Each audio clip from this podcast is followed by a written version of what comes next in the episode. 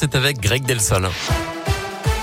Et à la une, J-2 avant le début des vacances d'hiver. Dans notre zone, Bison Futé le drapeau orange de vendredi dans le sens des départs au niveau national avec un trafic dense à prévoir en fin de journée, par exemple en direction des Alpes sur la 40 et sur la 43. Et puis samedi, ce sera rouge dans les deux sens en Auvergne-Rhône-Alpes. Ce sera notamment très compliqué sur la 43 depuis Lyon jusqu'à Chambéry entre 11h et 16h. En attendant, ça se précise concernant l'évolution du protocole sanitaire à l'école. Les allègements prévus par le gouvernement pour la rentrée devraient être annoncés en fin de semaine ou en début de semaine semaine prochaine.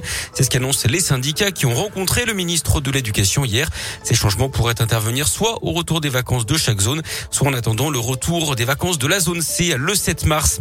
L'actu ce mercredi, c'est aussi cette audition très attendue au procès des attentats du 13 novembre 2015 à Paris. Salah Abdeslam doit s'expliquer aujourd'hui sur le fond du dossier, lui qui est resté quasiment muet pendant les cinq ans de l'enquête.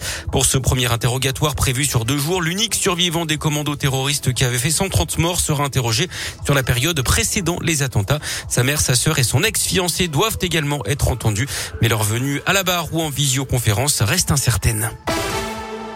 Dans la région, EDF annonce l'arrêt prochain du réacteur numéro 4 de la centrale du budget dans l'Ain pour une opération de contrôle suite à des problèmes de corrosion. L'association Sortir du nucléaire budget demande que des contrôles similaires soient effectués sur les réacteurs 2, 3 et 5. Notez que d'autres centrales sont concernées en France par ce problème. Il avait envoyé un message de menace au Premier ministre Jean Castex mi-décembre sur le site officiel de Matignon. Un Indinois d'une soixantaine d'années a été placé en garde à vue. Il est convoqué devant la justice le mois prochain.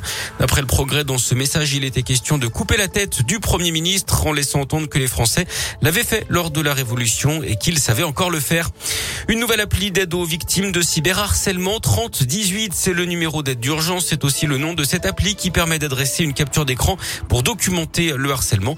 Elle a été lancée hier par le ministre Jean-Michel Blanquer et permet également de discuter via un chat pour signaler des situations à risque, notamment dans le milieu scolaire. Le service des urgences de Montluçon dans l'Allier va-t-il fermer? C'est ce que redoutent les syndicats et les professionnels à cause du manque de personnel d'après la montagne. Le syndicat Force ouvrière a annoncé hier qu'il avait déposé un préavis de grève reconductible à compter de lundi prochain pour dénoncer la menace imminente de la fermeture du service des urgences. Un DJ de Clermont condamné pour exhibition et agression sexuelle. Toujours d'après la montagne, cet employé d'une boîte de nuit aurait exhibé ses parties intimes dans une discothèque. Une témoin de la scène en avait d'ailleurs fait une photo. L'actu sport, c'est les JO avec des Français engagés ce matin, notamment en short track. C'est du patinage de vitesse. On suit également le snowboard cross et le combiné nordique. Quatre Français sont engagés en snowboard, en snowboard cross. Et puis du ski alpin également avec euh, le slalom féminin en programme. Et puis en foot, Monaco s'est qualifié pour les demi-finales de la Coupe de France. Victoire 2-0 contre Amiens. Duel de petits poussets entre Bergerac et Versailles, de club de National d'aujourd'hui. On suivra également Nice-Marseille.